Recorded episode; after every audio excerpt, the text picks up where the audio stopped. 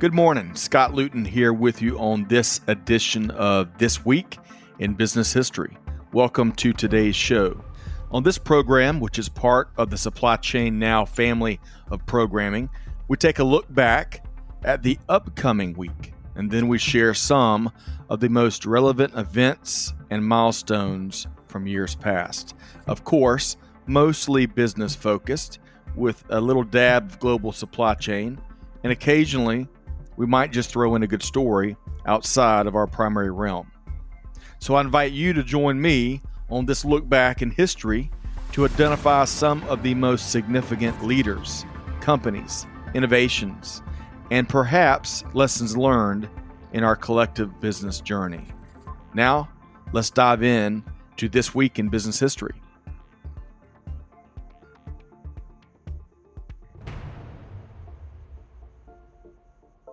In 2018, a record setting $100,000 was paid for a pair of vintage Levi's blue jeans at auction. The pants, made in 1888 when Levi Strauss & Company was just 17 years old, originally belonged to Solomon Warner, an American businessman who was living in the Arizona territory when the Civil War broke out. The jeans, which he only wore a few times, had been carefully packed in a trunk and preserved by his family for 125 years. So, why were these pants important enough for this kind of treatment? And why did they fetch such a high price at auction?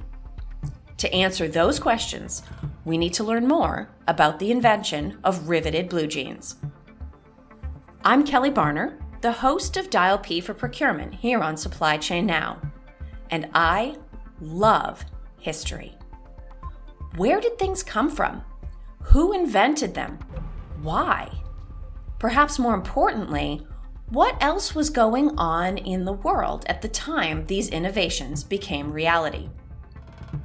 If you enjoy the unique blend of storytelling and business history that Scott Luton and I whip up for you on This Week in Business History, please take a minute to subscribe to the podcast and share a review. That will help others find us. With that said, let's get back to this week's story. The date is May 20th, 1873. Levi Strauss and Jacob Davis have been awarded a patent for improvement in fastening pocket openings. Although we think of Levi's today as being about jeans, the pants were actually referred to as waist overalls or overalls until the 1960s. But it wasn't the pants themselves that earned that patent. What actually put them and their company on the map were the rivets strategically placed to increase the durability of the garment when they were worn for hard labor. Levi Strauss owned a dry goods store in San Francisco, California. He was making a great living selling clothing, fabric, and basic food items like tea, sugar, and grain to people moving west. It was his family's business, and his West Coast offshoot was based upon the success of the business his brothers had built up in New York. There were already 117 dry goods stores in San Francisco. So, why was Levi successful? Well, you've come to the right place if you've guessed supply chain. Many of the other stores had difficulty finding sources of goods to put on their shelves, but not Levi. He had a steady source of goods from his brothers on the East Coast. One of Strauss's regular customers was Jacob Davis, a Latvian born tailor who was based in Reno, Nevada. Now, he relied upon Strauss's dry goods business to buy his fabric wholesale. One day, a woman in Reno walked into his shop, approached him, and asked him if he could try to reinforce her husband's pants so they wouldn't fall apart quite so easily. He experimented and came up with the idea of putting copper rivets at the stress points. The idea was a hit and it was Jacob Davis's invention. The problem was, he did not have the $69 necessary to patent that innovation. and that is why he reached out to Strauss. Strauss put up the money, Davis provided the design, and both men were named on the patent. Davis would stitch a double yellow line on the back pocket of the pants to distinguish his product from the competition. Even with help from seamstresses working out of their homes, demand quickly outpaced what Davis could produce by hand. And so Strauss invested once again and built a factory to increase their output. Among their core customer groups were railroad workers, miners, and farmers. Now, one small misconception that persists is that Levi's, whether you call them jeans or overalls, became popular because they were worn during the gold rush. Now, the move of people west was certainly part of this whole timeline. However, jeans were not available during the gold rush. Denim wasn't used for work pants until 1870, and the gold rush ended in 1855. So there was a 15 year gap between the end of the gold rush and when denim came into common use for work pants. Now, although Jacob Davis's name isn't usually associated with conversations about modern jeans and denim, he actually spent the rest of his life working with Strauss. Davis moved his whole family from Reno to San Francisco, and he ran the factory that Strauss built for the rest of his life. He passed away in 1908 and actually outlived Levi Strauss by six years. Strauss passed away in 1902 and left a $6 million estate behind, which included his company, and he left it to his four nephews. Today, that inheritance would be worth $140 million. Now, if the story ended there, it might seem like an overly smooth entrepreneurial journey. But we all know that's never the reality. Strauss and Davis faced plenty of challenges. One of the big ones took place in 1890. That is when the patent for their rivets expired. At that point, branding was the best way for Levi Strauss to protect their market share. They also wanted to innovate. And one of the features they added that year is still in wide use today. Do you know the little tiny pocket inside the front pocket on your jeans? The one that's too small to use or even get your hand inside? Levi's added that pocket, which was meant for a pocket watch, in 1890. 1890 was also the year we got 501s. That is the Levi's product number that designates their copper riveted jeans.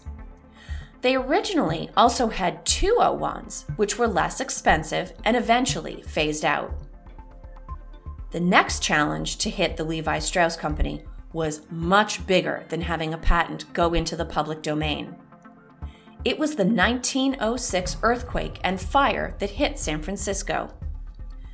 The Levi Strauss headquarters building was destroyed, along with about 500 city blocks. Before we move forward into later innovations from Levi Strauss, let's pause for a little context. The patent for the riveted jeans was awarded in 1873 and it stayed in effect until 1890, by which time the jeans were wildly popular among working class people on the West Coast. So, what else was going on in the country at the same time? Believe it or not, it was the Gilded Age the Rockefellers, Vanderbilts, and Astors ruled polite society in New York and Newport between the end of the Civil War and the turn of the 20th century. If you can, join me for a little experiment in imagination. Try to picture Caroline Astor, the grande dame of the Gilded Age, standing next to a railroad worker or a farmer in his Levi's waist overalls. It almost seems anachronistic, but they were happening at the same time. There's a Levi's ad from a decade or so ago that reads This country was not built by men in suits. There's a reason we call those years the Gilded Age and not the Golden Age. The gilt was just on the surface. It was hard-working Americans that built this country, and many of them did it in Levi's jeans. Of course, the other way we can take that quote is to say this country was not built by men in suits. I'm selfishly glad that jeans were the style that caught on, rather than Gilded Age dresses. Can you imagine recording a podcast or typing on a laptop in one of those things? And societal changes bringing women into the workforce would not go unnoticed by the Levi Strauss Company. If Manifest Destiny and the push west led men to pull on a pair of Levi's, World War I did the same for women. In 1918, Levi's unveiled women's Freedom Alls. Podcasts aren't the best place for visuals, so I'd encourage you to give these an image search, but here is my best attempt at a description. Freedom Alls were a two piece suit. The pants were a bit baggy through the thigh and tightened near the ankle so they could be worn with tight buttoned ladies' boots. They were called trousers, and this part is awful. They had a drop seat. Seriously? Fashion faux pas. The top part of the suit was long and belted at the waist. Freedom alls were available in what was called heavy khaki and also cotton. The cotton was available in blue, pink, and green. The tops were solid, and the pants were striped in a color to match the top. Just as interesting as the prospect of wearing baggy striped pants was the company's approach to advertising. Things were opening up for women, but Levi Strauss Company took a novel approach to showing their pants in action. Ads did show women doing housework, which is what you would expect. But they also showed them doing some less expected things, like hiking, driving cars, or out in nature taking pictures.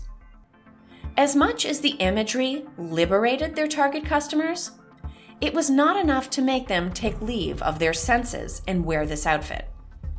Freedom Alls did not catch on. If you need a detail as to why, please reference my earlier comment about the drop seat. They were removed from the Levi Strauss product line about a year after they joined it. But the Levi Strauss Company was not giving up on this new untapped market. In 1934, Levi's unveiled Lady Levi's. They were the first jeans designed in the spirit of what was made for men, but designed exclusively for women's bodies. In the 1930s, wearing pants was frowned upon for women, no matter what task you were doing so it was an edgy move for Levi's. Fortunately, Lady Levi's did not involve stripes or a drop seat, and this time the garment caught on. By 1935, just two years after their introduction, Lady Levi's appeared in Vogue, and that was that. Now, I started this week's episode by telling you about Solomon Warner, the Arizona businessman whose Levi's jeans were preserved so well for 125 years that they sold for around $100,000 in 2018. His story is emblematic of Americans at the time. The pants have a 44 inch waist and a 37 inch inseam, so Solomon was not a small man.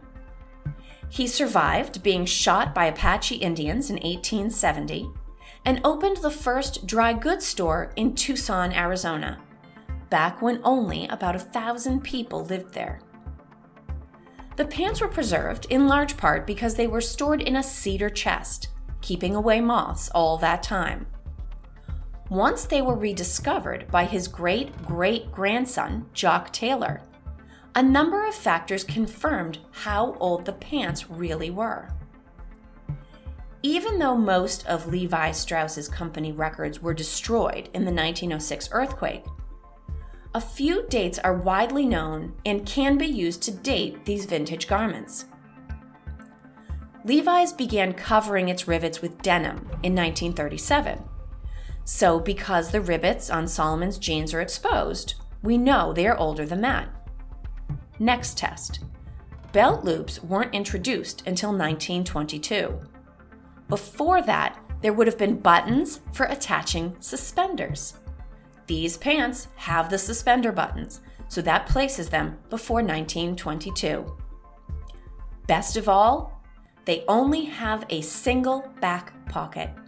Levi's didn't introduce that second back pocket until 1901, so these jeans are 19th century for sure. There's a lot of history in those pants, just like there's a lot of history that went into making of the Levi Strauss Company. On that note, it is time to wrap up this edition of This Week in Business History. Thank you so much for tuning into the show each week. Don't forget to check out the wide variety of industry thought leadership available at supplychainnow.com. As a friendly reminder, you can find This Week in Business History wherever you get your podcast from, and be sure to tell us what you think. We would love to earn your review, and we encourage you to subscribe so that you never miss an episode. On behalf of the entire team here at This Week in Business History and Supply Chain Now, this is Kelly Barner wishing you all nothing but the best. We'll see you next time here on This Week in Business History.